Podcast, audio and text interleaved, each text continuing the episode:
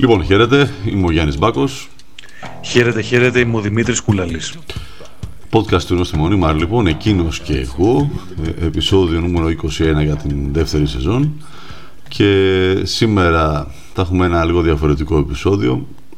Θα είναι μια, μια μορφή συνέντευξης με τον ε, καλό φίλο και συνάδελφο, όπως λένε στα μέσα, Δημήτρη Κούλαλη. Δημήτρη Κούλαλη, καλημέρα. Σε καλωσορίζουμε στο podcast. Ευχαριστώ για αυτή την ε, φιλόξενη πρόσκληση εδώ στο μετερίζι του Νόστιμο Νίμαρ. Λοιπόν, σήμερα είπαμε να πιάσουμε το κομμάτι, το θέμα του νερού, της ιδιωτικοποίησης η οποία διαφαίνεται στον ορίζοντα μετά το τελευταίο νομοθέτημα που επιχείρησε η κυβέρνηση λίγες ώρες μετά την τραγωδία, μετά το έγκλημα στην κοιλάδα των ε, τεμπών όπου με, μία, με ένα νομοσχέδιο ε, πόσων ε, σελίδων Δημήτρη μου 357 σελίδων περιλαμβάνει 263 άρθρα για το Θεό ναι. τους δηλαδή σελίδα και άρθρο έτσι μιλάμε άμα, βάλ, άμα βγάλεις ε, εισαγωγή ε, πρόλογο, επίλογο και διάφορα ε, σχόλια ανάμεσα από τα άρθρα πρέπει να είναι όντως σελίδα και, και άρθρο. Τέλος πάντων. Η ψυχούλα μου το ξέρει. Γιατί λοιπόν, κάτσε τα διάβασε ένα-ένα. Ε, βέβαια. Και έτσι έπρεπε. Έχουμε λοιπόν το, ε, το νομοσχέδιο με τίτλο με το ονομασία της Ρυθμιστικής Αρχής Ενέργειας Ρυθμιστική Αρχή Αποβλήτων Ενέργειας και Υδάτων και διεύρυνσης του αντικειμένου της με αρμοδιότητες επί των υπηρεσιών ύδατος και της διαχείρισης αστικών αποβλήτων και πολλά ακόμα όπως ε, περιλαμβάνει ο τίτλος και κάνει πάλι λόγο για ενσωμάτωση οδηγιών Ευρωπαϊκής Ένωσης κλπ. Για πάμε να δούμε Δημήτρη μου, έχουμε γενικότερα τα μέσα όλα κυρίως βέβαια τα ανεξάρτητα και τα αντιπολιτευτικά να κάνουν λόγο για το πρώτο βήμα μιας επικείμενης ιδιωτικοποίησης ναι. ε, του ενός ε, αγαθού το οποίο και από τον ΟΗΕ ακόμα θεωρείται ε, η πρόσβαση σε αυτό ως ανθρώπινο δικαίωμα. Για πάμε να μας πεις δύο λόγια. Λοιπόν, καταρχάς να θυμίσουμε πότε κατατίθεται το συγκεκριμένο νομοσχέδιο. Ε, είναι λίγες στιγμές, λίγες ώρες πριν η χώρα βυθιστεί στο πένθος ε, η κατάθεση αυτού του νομοσχεδίου έρχεται λίγες στιγμές πριν η οργή ε, για την ε, καταστροφή στα τέμπη κυριεύσει ε, όσους ακόμα ε, νιώθουν, όσους δεν έμειναν αποσβολωμένοι να κοιτούν το τοπίο της Φρίκης μετά τη σύγκρουση των αμαξοστοιχείων. Τότε λοιπόν έρχεται η κυβέρνηση της Νέας Δημοκρατίας, η οποία ανοίγει διάπλατα το παραθυράκι της ιδιωτικοποίησης του νερού. Σύμφωνα με το ρεπορτάζ και τα μέχρι στιγμής ε, δεδομένα και στοιχεία, στις 28 Φεβρουαρίου του 2023, και ενώ έχει μεσολαβήσει η αργία της Καθάρας Δευτέρας, το Υπουργείο Περιβάλλοντος καταθέτει στη Βουλή το συγκεκριμένο νομοσχέδιο. Ε, ο τίτλος και μόνο πες να πιάνει μια-δυο σελίδες. Έτσι. Ε, ενσωματώνει φυσικά, όπως ε, και η η επικεφαλίδα λέει τις οδηγίες Ευρωπαϊκή Ένωση 2018-2001 και 2019-944 με ειδικότερες διατάξεις για τις ανανεώσιμες πηγές και την προστασία του περιβάλλοντος. Αυτά μεταφέρονται απευθείας από το πρωτότυπο. Λοιπόν, το λόγο νομοσχέδιο είναι ε, καρπός τριών επιμέρους ε, νομοσχεδίων καθώς ρυθμίζει το καθεστώς των ανανεώσιμων πηγών ενέργειας και αλλάζει άρδιν το κανονιστικό πλαίσιο διαχείρισης των υδάτινων πόρων της χώρας. Έχει σημασία εδώ να θυμίσουμε δύο πράγματα. Αφενός ότι κατεβαίνει από την επίσημη ιστοσελίδα του Υπουργείου ε, την ε, στιγμή που όλοι οι υπόλοιποι παρακολουθούμε σοκαρισμένοι την, ε, τη μακάβρια κατάληξη, αν θέλεις, της ιδιωτικοποίησης των ε, σιδηροδρόμων. Έχουμε εξηγήσει και στο προηγούμενο επεισόδιο του podcast γιατί ακριβώς κατά την ε, άποψη του Νόστιμου Νίμαρ όσα είδαμε, ε, ε, όσα καταστροφικά συνέβησαν στα τέμπη αποτελούν την απόλυξη της ιδιωτικοποίησης των σιδηροδρόμων και φυσικά εδώ θα έρθουμε να θυμίσουμε όσα πολύ σωστά σημείωσε σε πρόσφατη συνέντευξή του ο καλός συνάδελφος, ο Άρης ο Χατζηστεφάνου, ότι αυτή η τακτική, δηλαδή η τακτική κατάθεσης ε, ενός ε, νομοσχεδίου, η, η τακτική, ε, η στρατηγική επιλογή κατάθεση ενός νομοσχεδίου που σε άλλη περίπτωση θα σήκωνε πολλές αντιδράσεις εν μέσω μιας τέτοιας καταστροφής ε, αποτελεί κομμάτι, όπως έγραφε και η Naomi Klein πριν από μερικά χρόνια, του δόγματος του σοκ. Όταν η κοινωνία βρίσκεται ε, σοκαρισμένη με ένα γεγονός το οποίο ξεπερνά ε, κατά πολύ τα επιτρεπτά κοινωνικά όρια, ε, διαρριγνύει την κοινωνική συνοχή, τότε για ε, την ε, άρχουσα τάξη και την, ε, την, πολιτική, την πολιτική της εκπροσώπησης αποτελεί μια ιδανική ευκαιρία να μπορέσει να περάσει κάτι τέτοιο. Δημήτρη, να σημειώσω και ναι. κάτι ακόμα, σε, ναι. έτσι, να, να, προσθέσω σε αυτά που λες, επειδή έκανες και λόγο για ενσωμάτωση οδηγίας Ευρωπαϊκής Η Ευρωπαϊκή Ένωση έχει μια επιτροπή η οποία ε, είναι, είναι επιτροπή ειδική για θέματα πολιτικής των υδάτων και βλέποντας κάποια στοιχεία από κοινοβουλευτικές ερωτήσεις που έχουν κατατεθεί εδώ και πάρα πολλά χρόνια ψάχνοντας λίγο το θέμα σε αυτό το επίπεδο στην, ε, στο Ευρωπαϊκό Κοινοβούλιο. Ε, υπάρχει ερώτηση ε, ευρωβουλευτή των ε, σοσιαλοδημοκρατών της, όπου κάνει λόγο ε, ρωτάει γιατί στη λίστα ειδικών της Επιτροπής ε, βρίσκονται κυρίως αντιπρόσωποι της βιομηχανίας υδάτων και συναφών βιομηχανιών. Δεν είναι, δεν είναι καταπληκτικό αυτό που θα Καταπληκτικό θα που θα λέγει μια ψυχή. Ναι, ναι, ναι, είναι καταπληκτικό. Είναι καταπληκτικό και ακόμα πιο καταπληκτικό είναι όσα διαβάζουμε στο εν λόγω νομοσχέδιο. Ε, για συντομία να πούμε ότι θα λέμε από εδώ και πέρα τη νέα ρυθμιστική αρχή θα την ονομάζουμε ΡΑΕΗ, εντάξει, για να μην λέμε όλο αυτό το μακρινάρι.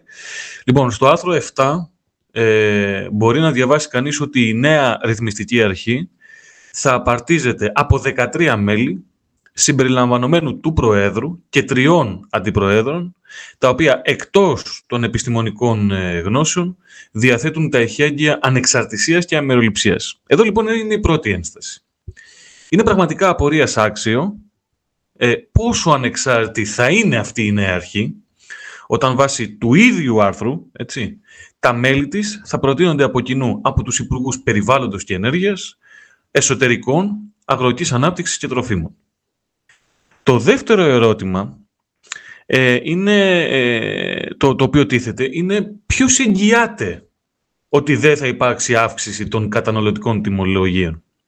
Και το λέμε αυτό γιατί εκτός του ότι έχουμε την ιστορική γνώση και πείρα πια, ε, εμείς στο Νόστιμο Νίμαρτα έχουμε γράψει από το 2015-16 σε πρωτοσέλιδο μάλιστα τότε ε, του ένθετου νόστιμου νήμα στο δρόμο της αριστεράς, του τι ακριβώς συνέβη σε μία σειρά χώρες οι οποίες ε, ιδιωτικοποίησαν τη ζωή. Γιατί όταν ιδιωτικοποίησε το νερό, ιδιωτικοποίησε τη ζωή. Έτσι, λοιπόν. Βλέπουμε λοιπόν ότι και στη δική μας περίπτωση ε, είναι σχεδόν αναπόφευκτο να, να έρθει η αύξηση των ε, τιμολογίων κατανάλωσης, ε, καθώς προβλέπεται τέλος ε, της τάξης του 6% επί του τζίρου για την εξασφάλιση της λειτουργίας της ΡΑΗ. Εκείνο το οποίο ε, μου έλεγαν ε, άνθρωποι με τους οποίους μίλησα για τις ανάγκες ε, του, του ρεπορτάζ, είναι απολύτως βέβαιο ότι για μια δημοτική επιχείρηση που λειτουργεί και υπό τις δυσκολίες του ηλεκτρικού ρεύματος, έτσι, Εάν ρίξει μια ματιά κανείς στους ισολογισμούς και, της, και, αλλά και γενικότερα και στον τύπο όσα λέγονται και γράφονται, ε, οι Δήμοι είναι στα όρια της κατάρρευσης σε ό,τι έχει να κάνει με την χρέωσή τους προς την, ε, προς την ενέργεια, προς εταιρείες ενέργειας και δι προς τη ΔΕΗ. Εντάξει. Εκείνο λοιπόν το οποίο αποτελεί ε, μέγα ε, θέμα εδώ είναι ότι εάν οι δημοτικές επιχειρήσεις έχουν να διαχειριστούν και αυτό το τέλος, τότε είναι σχεδόν βέβαιο ότι θα πρέπει να αυξήσουν τις τιμές. Όπως θα γίνει σίγουρα στην ΕΙΔΑΠ και στην ΕΙΑΘ, αυτό ακριβώς που μετέφεραν οι άνθρωποι, ξαναλέω, με τους οποίους μίλησα, ε, όπως επίσης ε, εκείνο το οποίο, για το οποίο ανησυχούν οι, οι πηγές μου είναι ότι εδώ κρύβεται, εδώ υπάρχει μία καινούργια εκδοχή οργάνωσης των τιμολογίων κατά πώς θα θέλουν ή θέλουν οι ιδιωτικοί πάροχοι ή οι μελλοντικοί ιδιωτικοί πάροχοι. Δημήτρη μου, ε, λοιπόν, έχουμε τρεις, ε, τρεις φορές το Συμβούλιο της Επικρατείας να βάζει φρένο στην ιδιωτικοποίηση του νερού. Ακριβώς. Αυτό το νομοσχέδιο το οποίο κατατίθεται τώρα, Ναι. ε, τι έρχεται να αλλάξει που μπορεί να κάμψει αυτή την αντίσταση του Συμβουλίου της Επικρατείας κάποια στιγμή; Βλέ- Βλέπεις εσύ κάτι σε κάποια σημεία που μπορεί να ξεπεράσει ε, αυτά, αυτή την άρνηση; Ναι. Ε, καταρχάς να πούμε ότι σε αυτό το ερώτημα απαντά το άρθρο 12 του νομοσχεδίου, έτσι. Είναι ένα άρθρο το οποίο αποκρισταλώνει τους λόγους ε, σύστασης αυτής της νέας αρχής, τους λόγους επέκτασης, αν θέλεις, των αρμοδιοτήτων ε, της ε, ΡΑΕ. Έρχεται λοιπόν αυτή τη στιγμή η αρχή να αναδιοργανώσει πλήρως το πλαίσιο λειτουργίας των υφιστάμενων παρόχων υπηρεσιών ύδατος. Ε, θα, θα λέγαμε ότι, ε, και αυτό είναι κάτι το οποίο το τόνισε μιλώντας και στο The Press Project, ο πρόεδρος του Επιστημονικού Συλλόγου της, ε, της ΕΙΔΑΠ, ο κύριος Ηλίας Καρλός, ε, Κορλός, συγγνώμη, ότι ουσιαστικά μας λένε ότι αυτή η αρχή με ένα ελάχιστο προσωπικό δύο-τριών ατόμων θα προσπαθεί να ελέγχει και να πιστοποιεί το σύνολο των επιχειρήσεων που δραστηριοποιούνται στον χώρο του, του νερού. Για την ακρίβεια, όπως προβλέπεται στο άρθρο 12 του νομοσχεδίου, μέχρι και τις 31 Ιανουαρίου του 2024, η, η ΡΑΕΗ οφείλει, και διαβάζω αυτή τη στιγμή από το πρωτότυπο, να υποβάλει στους Υπουργούς Περιβάλλοντος και Ενέργειας πρόταση ολοκληρωμένης δέσμης μέτρων για τη διασφάλιση της επιχειρησιακής λειτουργίας του συνόλου των παρόχων υπηρεσιών ύδατος. Έτσι, καταλήγει, προβλέπεται η αναδιοργάνωση των υφιστάμενων παρόχων με συνενώσεις, συγχωνεύσεις προς ενίσχυση της διαχειριστικής τους ικανότητας. Τι σημαίνει αυτό; Σημαίνει ότι ε, δεν πρόκειται για μια απλή αναδιοργάνωση, η λέξη απλή μέσα σε πολλά εισαγωγικά, καθώς όπως ε, σωστά διευκρίνησε κατά την άποψή μου ο κύριος ε, Κορλός, προσπαθούν μέσα από τις πιστοποιήσεις να βάλουν πλώρη για τους ιδιώτες ε, παρόχους. Είπες προηγουμένως, αναφέρθηκες πολύ σωστά στις αποφάσεις του ΣΤΕ. Εντάξει. Το Συμβούλιο της Επικρατείας έχει αποφασίσει ότι εδώ, σε ό,τι έχει να κάνει με το νερό, εντάξει, μιλάμε για ένα ε, αγαθό το οποίο δεν μπορεί να αποτελεί αντικείμενο κερδοσκοπίας. Για να είμαστε και ακριβείς, έχουμε τρεις φορές ε, απόφαση. Πρώτη αφορά την ε, α- απαγόρευση διάθεσης του πλειοψηφικού πακέτου της ΕΙΔΑΠ και την ακύρωση της μεταβίβασης τότε στο ΤΑΙΠΕΔ. Το 2022 είχαμε άλλη μία ε, εντολή τώρα από το ΣΤΕ που ζήτησε να μετακινηθούν και η ΕΙΔΑΠ και η ΑΘ εκτός του υπερταμείου και έχουμε άλλη μία αμόφωνη απόφαση ε, όπου λέει ότι η τακτική η οποία ακολουθήθηκε στη ΔΕΗ για παράδειγμα με σπάσιμο σε πολλές εταιρείες και πώληση τμήματων της εταιρείας απαγορεύεται γιατί ε, η ΕΙΔΑΠ και η εταιρεία Παγίων ΕΙΔΑΠ αποτελούν ενιαίο και λειτουργικό σύστημα. Μμμ. Αυτές Πολύ είναι καλά τρεις κάνεις και το, αποφάσεις. ναι, πολύ καλά κάνεις και το επισημαίνεις, πολύ καλά κάνεις και ακριβολογείς, γιατί αυτό ουσιαστικά ίσως αποτελεί και το κλειδί, γιατί ε, μάλλον για την προσπάθεια ιδιωτικοποίησης της, ε, της ΕΙΔΑΠ, γιατί ε, όπως αναφέρει το άρθρο 27, ε, έχουμε τη μεταφορά εποπτείας των ΕΙΔΑΠ ΑΕ και εταιρεία παγίων ΕΙΔΑΠ στο Υπουργείο Περιβάλλοντος και Ενέργειας.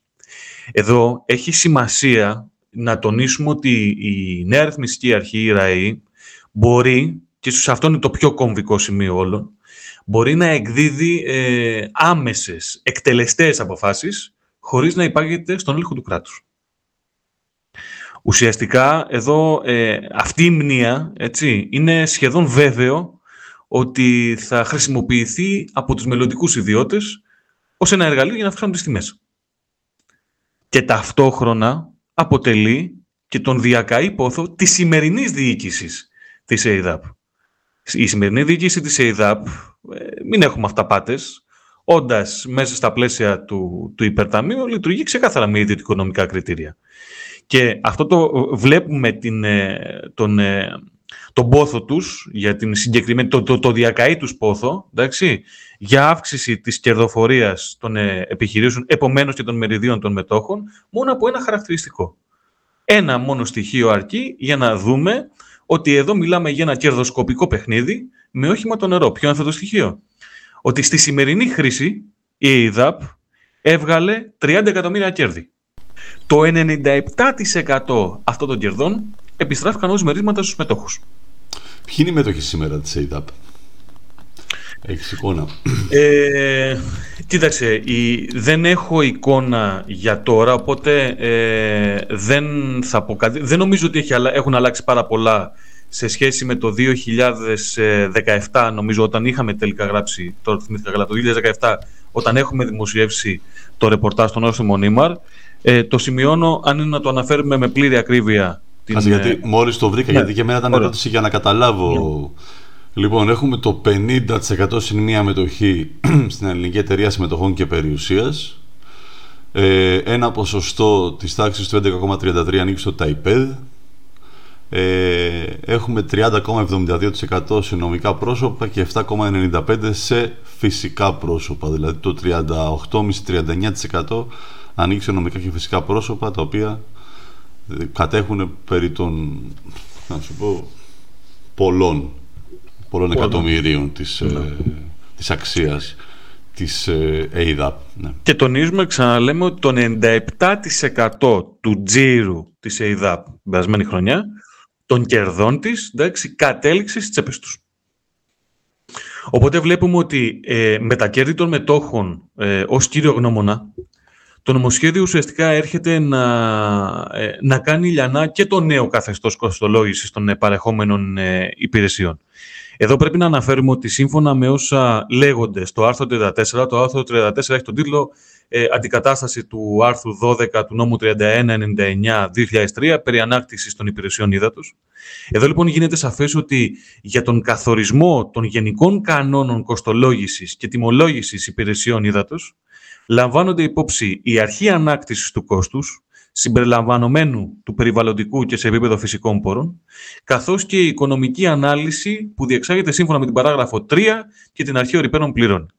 Το τι, ακριβώς, τι ακριβώς σημαίνει αυτό τώρα, γιατί ε, να το καταλάβει ο κόσμος, το διευκρινίζει μερικές γραμμές πιο κάτω το ίδιο το νομοσχέδιο, ε, αφού μεταξύ άλλων τονίζεται ε, ότι οι, οι πολιτικές κοστολόγησης και οι πολιτικές τιμολόγησης των υπηρεσιών ύδατος, αλλά και τα μέτρα βελτίωσης αυτών, έτσι, ε, καθώς και οι διαδικασίες αλλά και η μέθοδος ανάκτησης του κόστους ε, των, ε, των ε, υπηρεσιών ύδατων στις διάφορες χρήσεις θα καθορίζονται, πρόσεξε με, με κοινή απόφαση των Υπουργείων Περιβάλλοντος και Ενέργειας, Οικονομικών και Εσωτερικών, κατόπιν γνώμης της Γνωμοδοτικής Επιτροπής του άρθρου 4 και φυσικά εισήγησης της ΔΡΑΕΗ προς την, προς την Επιτροπή. Καταλαβαίνουμε την εξουσία που λαμβάνει η ρυθμιστική αρχή. Τώρα, που, και γιατί... τώρα που μιλάς Δημήτρη, ναι. τώρα συγγνώμη σε διακόπτω, ε, έχω μπει όπως σε ακούω και παρατηρώ και την πορεία της συμμετοχής της ε, mm ΕΙΔΑΠ στο χρηματιστήριο. Παρατηρούμε ότι από τις εκλογές του 19 και την νίκη της Νέας Δημοκρατίας έχει διπλασιάσει την αξία της συμμετοχή. Δηλαδή ξέρουν όλοι ότι έρχεται. Δηλαδή, αυτό είναι και μια τάση που την καταλαβαίνεις. Mm-hmm, Ήταν κάτω από τα, από τα 6 ευρώ. Είναι φοβερό πράγμα αυτό. Δηλαδή είναι εντυπωσιακό. Είναι και, και πώς στείνεται εκεί το παιχνίδι, Γιάννη; Βέβαια, σαν τις μετοχέ δεν ναι, είναι. Ναι, ναι, μην γελιόμαστε. Το, και το πώς στείνεται είναι το, το θέμα. Ε, το ζήτημα εδώ όμως είναι το εξής. Ε, σίγουρα το επεισόδιο αυτό που κάνουμε κινείται δυστυχώς ε, μέσα στην ατμόσφαιρα της θλίψης της απώλειας. Ε, είναι ένα ακόμα podcast που γίνεται ενώ ε, έχουμε 57 ανθρώπους να έχουν χάσει τη ζωή τους. Να έχουν χάσει τη ζωή τους και ταυτόχρονα το μόνο που πραγματικά να δείχνει ότι αποτελεί επίδικο για την παρούσα πολιτική ηγεσία του Υπουργείου Μεταφορών και την κυβέρνηση στο σύνολό της είναι η διαχείριση αυτής της καταστροφής. Επειδή όμως ταυτόχρονα με αυτήν την καταστροφή είχαμε στις ε, κινητοποιήσεις της 8ης Μαρτίου του 2023 μία Λαοθάλασσα, ναι, μπορούμε να το πούμε, ναι, όσο τετριμένη μπορεί να είναι αυτή η φράση, όχι μόνο στην Αθήνα, σε πάρα πολύ, σχεδόν σε όλη την Ελλάδα. Ε, και είχαμε αιτήματα τα οποία νομίζω, νομίζω ότι πέρα από το κυρίαρχο και πάγιο, αν θέλεις, αίτημα απονομής ε, της ε, δικαιοσύνης έθεταν και στην, ε, στη βάση της προβληματικής και της συζήτησης στο δρόμο και το ζήτημα του πού πάμε. Πού πάμε σε ό,τι έχει να κάνει με τις βασικές υπηρεσίες που οφείλει ένα κράτος της Δύσης, πανάθεμά μας, ένα κράτος εν έτη 2023 να παρέχει στον πολίτη. Και εδώ δεν έχουμε να κάνουμε μόνο με τα κέρδη, δεν έχουμε να κάνουμε μόνο με τις ζημίες, αυτά δεν αφορούν τον πολίτη. Ο πολίτης, αυτό που αφορά τον πολίτη είναι η ποιότητα της παροχής υπηρεσιών. Αυτό ακριβώς που έλειπε και στην περίπτωση, στην περίπτωση των ε, τεμπών. Ο πολίτης πλήρωσε, ο πολίτης πλήρωσε ένα ακριβό εισιτήριο, όπως αναδείξαμε και με τα στοιχεία που παραθέσαμε στο προηγούμενο podcast, ένα ακριβότερο εισιτήριο σίγουρα σε σχέση με το παρελθόν και τελικά η κατάληξη ποια ήταν, ήταν αυτή που είπαμε. Να μην έχουν οικογένειες αυτή τη στιγμή να θάψουν τα παιδιά τους. Η ποιότητα λοιπόν της παροχής υπηρεσιών είναι και το κομβικό κλειδί,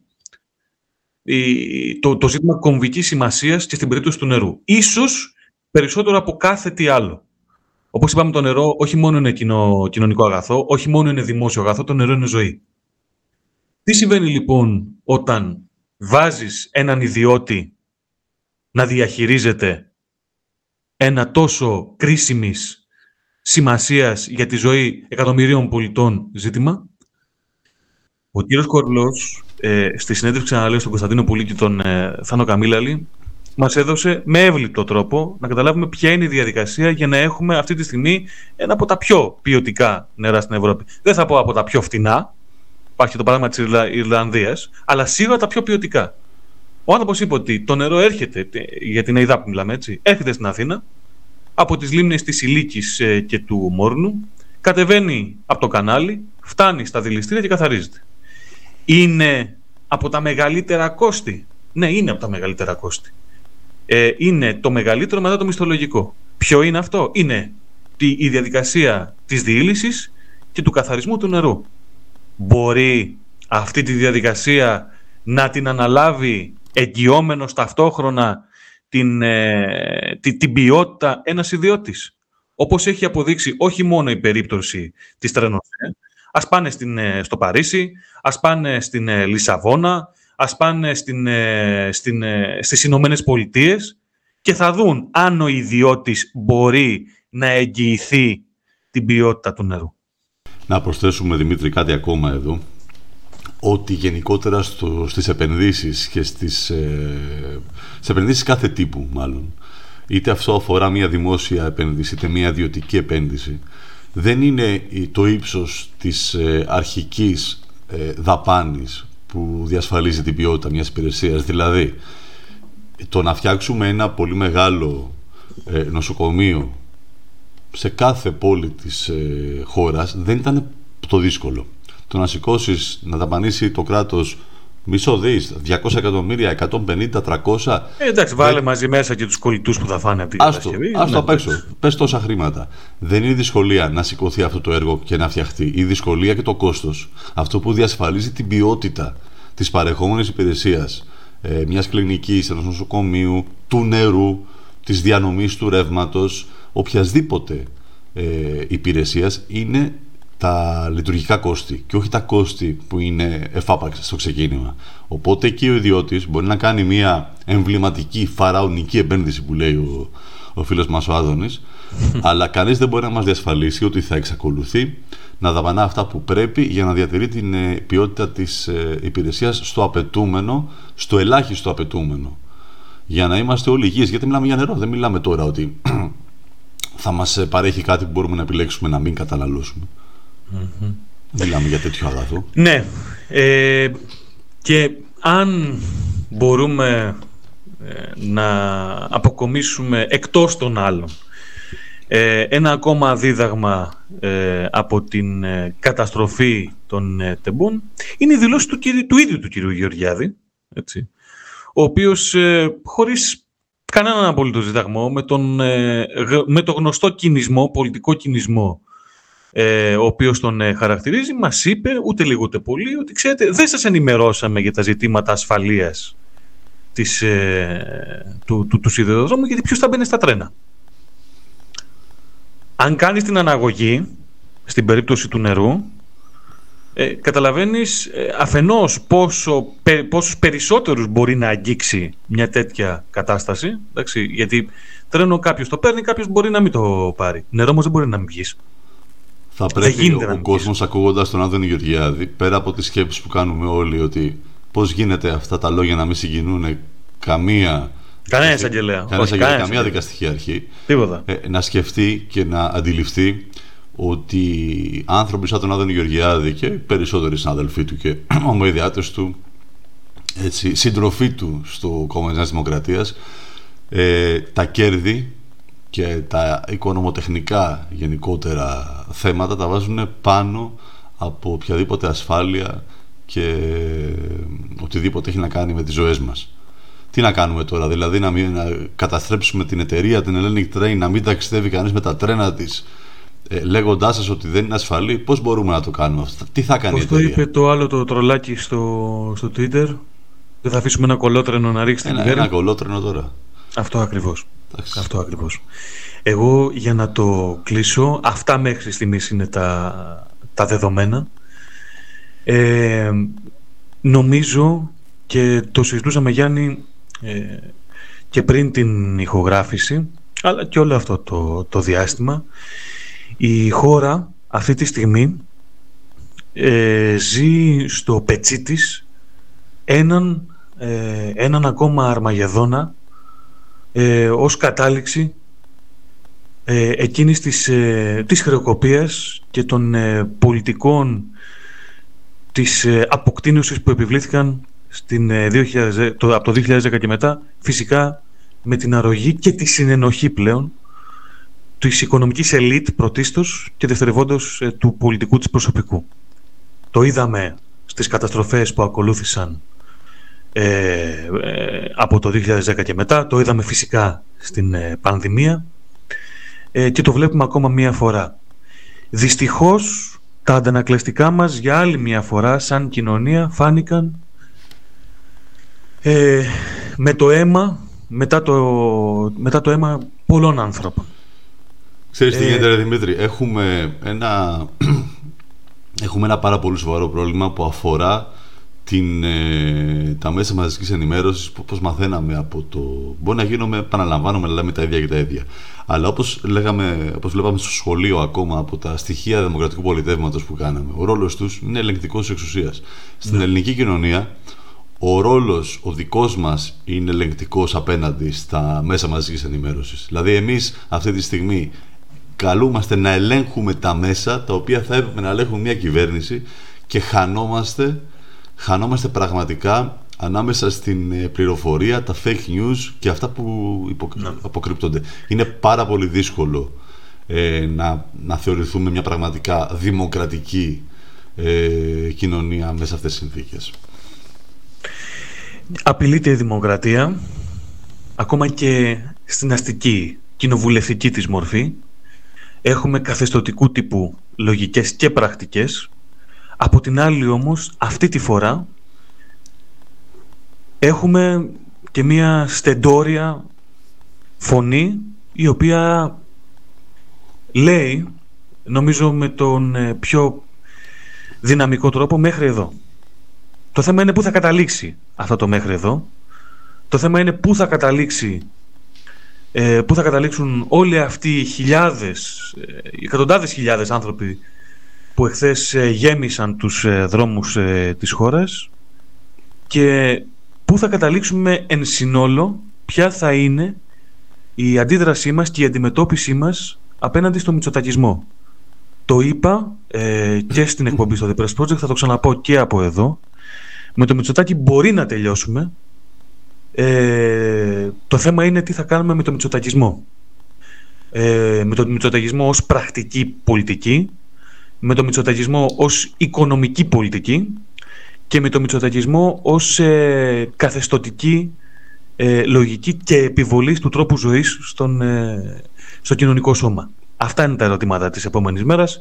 Πεδίων δόξης λαμπρό. Κοίταξε, η Νέα Δημοκρατία πρέπει να απαντήσει σε εμάς τι θα κάνουμε με το μισοτακισμό, γιατί δυστυχώς το πολιτικό εκρεμές, ακόμα και μετά από όλο αυτό το σοκ που περάσαμε από το Εγώ θα το βάλω από το 2004 μέχρι το 2014 που ουσιαστικά κυβερνάει η Νέα Δημοκρατία με μια ελάχιστη παύση ε, με τον Γιώργο Παπαντρέου να έρχεται στην εξουσία και μετά από λίγο καιρό να καθαρείται για να μπει ο Λουκάς Παπαδήμος ε, να απαντήσει η Νέα Δημοκρατία τι θα κάνει με το μητσοτακισμό γιατί την προηγούμενη φορά που ο μητσοτακισμός στη Νέα Δημοκρατία έφτασε στα επίπεδα που είμαστε σήμερα ε, με τον ε, Πρωθυπουργό να λέει στους αστυνομικούς το κράτος είστε εσείς mm-hmm. ξύλος στους δρόμους και δύο χρόνια απίστευτης έντασης και ταραχής η Νέα Δημοκρατία έκανε 10 χρόνια να ξανακυβερνήσει. Ε, δεν σου λέω ότι θα έχουμε ναι. το ίδιο. Απλά η Νέα Δημοκρατία έκανε μια αυτοκάθαρση μεγάλη. Και όταν ξανακυβέρνησε, ναι. ε, εντάξει, δεν είχαμε μισοτακισμό, πάλι καλά δηλαδή. Ξέρεις ποιο είναι το θέμα εδώ όμως. Ε, και, και θέλω να το πω. Ε, Ενδεχομένως να διαφωνήσεις. Ε, εκείνο το οποίο νομίζω και ενδεχομένως το λέω και σαν πρόταση εδώ ανοιχτά και για το επόμενο podcast είναι να διερευνήσουμε λίγο ε, την ε, συμβολή της ε, μαμάς Ευρωπαϊκής Ένωσης σε όλη αυτή την τραγωδία που ζει η χώρα. Και το λέω αυτό γιατί όταν αναφέρουμε στο μητσοτακισμό, ναι, εδώ μιλάμε για μια καθεστοτική λογική η οποία έρχεται ε, αφενός να ξεπουλήσει τα πάντα, να βάλει, να σου δείξει ξεκάθαρα ότι δεν έχει κανένα πρόβλημα να υποτιμήσει την ύπαρξή σου. Δεν την ενδιαφέρει αυτό. Θεωρεί ότι δεν έχει να λογοδοτήσει. Το ζήτημα όμως είναι ότι το πεδίο στο οποίο βλέπουμε ε, να, να διαμορφώνεται όλη αυτή η βαρβαρότητα έχει οικονομική βάση. Και το ζήτημα εδώ λοιπόν είναι, ε, ναι, να φύγει ο Μητσοτάκης, το ζήτημα όμως, επαναλαμβάνω, είναι να δούμε τι θα γίνει με την πολιτική του. Και δεν εννοώ μόνο την, ε, το κραυγαλαίο της περίπτωσης του, το γκλόπ του, του, του Ματατζή ή της αργυρώνητης πένας του, του καθεστωτικού δημοσιογράφου, του συστημικού δημοσιογράφου. Αυτές είναι, ε, ε, θα, θα λέγαμε ότι είναι οι φανερές όψεις της βαρβαρότητας. Το ζήτημα όμως είναι, και εδώ έρχονται, θα πρέπει να τεθεί αυτό το ερώτημα, θεωρώ, και στα κόμματα της αντιπολίτευσης, αυτά που διεκδικούν την εξουσία τουλάχιστον, τι θα γίνει με τις πολιτικές που φέρνουν νεκρούς; Τι θα γίνει με τις ευρωπαϊκές οδηγίες, εντάξει, οι οποίες είδαμε ότι και το διάστημα της ε, τετραετίας της Νέας Δημοκρατίας ψηφίστηκαν και από, τα, και από το κόμμα της αξιωματικής αντιπολίτευσης. Και δεν το λέω αυτό για να, κάνουμε, για να κάνω κανένα είδου συμψηφισμό. Τα κόμματα έχουν διαφορετικές στρατηγικές και διαφορετικό, ε, διαφορετική εκφορά λόγου. Όταν όμως ομνύει και συντάσσεσαι με τις πολιτικέ του νεοφιλελευθερισμού που έρχονται κατευθείαν από Βρυξέλλες, δεν ξέρω, δεν ξέρω όσο καλή διάθεση και να έχεις. Προσωπικά δεν ε, βλέπω τα ζητήματα με ηθικοπλαστικούς όρους, αλλά πάση περιπτώσει, όσο καλή διάθεση και να έχεις, δεν ξέρω τι περιθώρια επιλογών αφήνονται προκειμένου να παρεκκλίνεις από τις ε, νεοφιλελεύθερες επιταγές της Ευρωπαϊκής Ένωσης που φέρνουν νεκρούς. Αυτό λέω. ακόμα και αυτό και η Ευρωπαϊκή Ένωση, άμα σε βλέπει μπόσικο, θα σε πάει μέχρι τέλους. Το ξέρουμε πολύ καλά αυτό, γιατί και πάρα πολλές φορές και τα νομοθετήματα τα οποία προκρίνονται έχουν να κάνουν και με, την, ε, με τα μεγάλα κράτη που δικούν ουσιαστικά την Ευρωπαϊκή Ένωση και τις μεγάλες εταιρείες τους. Το ξέρουμε αυτό. Δηλαδή, για, να, για, για να ενισχύσουμε, δηλαδή, το καταλαβαίνω, για να ναι, ενισχύσουμε δεν μπορεί να πούμε, ε, γερμανική βιομηχανία θα περάσουμε, mm. πάμε στην Ελλάδα. Τι έχει η Ελλάδα; Συγκεκριμένα, ε, για να είμαστε ξεκάθαροι, την, τη θέση μου την ξέρεις και νομίζω και οι ακροατές εδώ και αρκετά χρόνια. Σου λέω όμως ότι ακόμα και αν πιστέψω ότι οποιοδήποτε πέραν του Μητσοτάκη έχει καλή διάθεση να το αλλάξει αυτό, ε, νομίζω ότι για να, μπορέσουμε, να μπορέσει να πει σε επίπεδο πολιτικής ηγεσίας και εκπροσώπηση στα πλαίσια της πάντα της αστικής δημοκρατίας, θα πρέπει να βάλει την προμετωπίδα του και τη σύγκρουση με την Ευρωπαϊκή Ένωση. Τουλάχιστον με τις ε, απεικιοκρατικές λογικές που έχουν έρθει, έχουν εγκατασταθεί, έχουν εγκαθιδρυθεί ως καθεστώς στην Ελλάδα. Κοίτα, η Ευρωπαϊκή Ένωση, όπως έχουμε ξαναπεί, είναι μια αρκετά κεντροποιημένη ένωση, όπου τα πλεονάσματα των χωρών που είναι στο κέντρο της Ευρώπης τροφοδοτούνται από τα ελλείμματα των χωρών της περιφέρειας. Εγώ ελπίζω κάποια στιγμή η Ευρωπαϊκή Ένωση να αυτοκαταστραφεί Αλλά αυτά είναι ελπίδες και είναι εικασίες που μπορούμε να κάνουμε για το πώς μπορούμε να φτάσουμε εκεί. δεν ξέρω τον τρόπο και δεν ξέρω πραγματικά στην ουσία του πράγματος ε, πώς μπορεί να είναι αποτελεσματική για τη χώρα και σε βάθος χρόνου μια ουσιαστική σύγκρουση και τι μπορεί να σημαίνει. Τώρα όλα αυτά θα τα δείξει ο χρόνος. Και θα εδώ θα είμαστε να τα συζητάμε. Να, τα συζητάμε. Λοιπόν, αυτοί ήμασταν. Για πάμε Δημήτρη μου. Ποιοι ήμασταν; Ήμασταν ο Γιάννης Μπάκος. Και εδώ ο Δημήτρης Χούλαλης απέναντί μου. Τρόπος Πάντα. ε, του λέγει, ναι. Ναι. Στην άλλη άκρη του, της ε, ιντερνετικής γραμμής. Podcast του Νόστιμο Ρήμα Ρεκίνος και εγώ. Μας ακολουθείτε σε όλες τις πλατφόρμες που ακούτε τα αγαπημένα σας podcast. Μας αξιολογείτε, μας ακολουθείτε και στη σελίδα μας στο Buy Me a Coffee slash Νόστιμο Νήμαρ και αν θέλετε να ισχύετε την προσπάθειά μας έτσι ώστε να μπορούμε και εμείς να υπάρχουμε.